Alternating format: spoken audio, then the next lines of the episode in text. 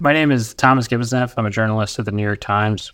I served in the Marine Corps as an infantryman. When it comes to reporting on the front line, a lot of the same basics are at play. Uh, you're looking at the map of where you're going. If you're on a paved road, a field roads, you know, is there a hospital nearby?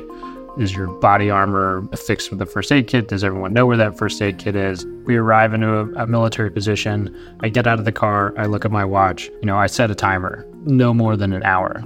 I'm listening for drones, jets, check in with the team. Is everyone comfortable? And if they are, then we proceed.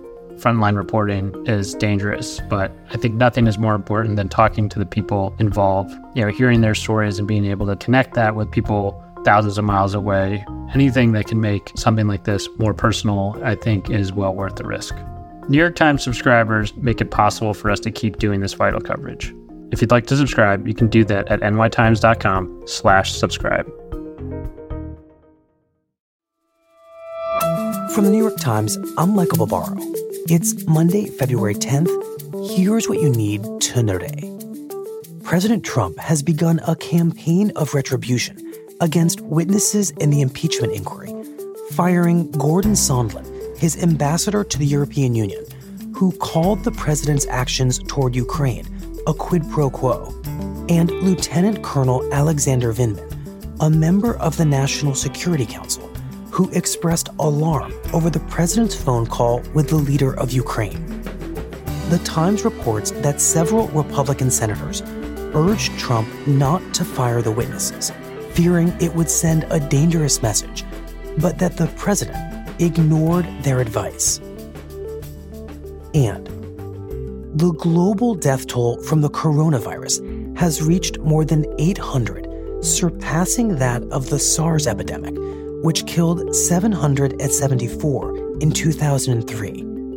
The number of confirmed infections from the coronavirus now stands at more than 37,000. Finally, new polling in New Hampshire, which will hold its primary tomorrow, shows Mayor Pete Buttigieg neck and neck with Senator Bernie Sanders and former Vice President Joe Biden slipping into fourth place. Vice President Biden, the first question is for you. In the last few days, you've been saying that Democrats will be taking too big a risk if they nominate Senator Sanders or Mayor Buttigieg. But they came out on top in Iowa. What risks did the Iowa Democrats miss? The poll, conducted by the Boston Globe, WBZ, and Suffolk University, suggest Buttigieg is benefiting from a strong performance in the Iowa caucuses and that Biden may perform poorly for the second time in a row, a prediction Biden confirmed during Friday night's debate on ABC. Well, they didn't miss anything. I uh, this is a long, the long race. I took a hit in Iowa, and I'll probably take a hit here. Traditionally, Bernie won by 20 points last time. That's it for today. I'm Michael Barbaro. See you tomorrow. Across America, BP supports more than 275,000 jobs to keep energy flowing.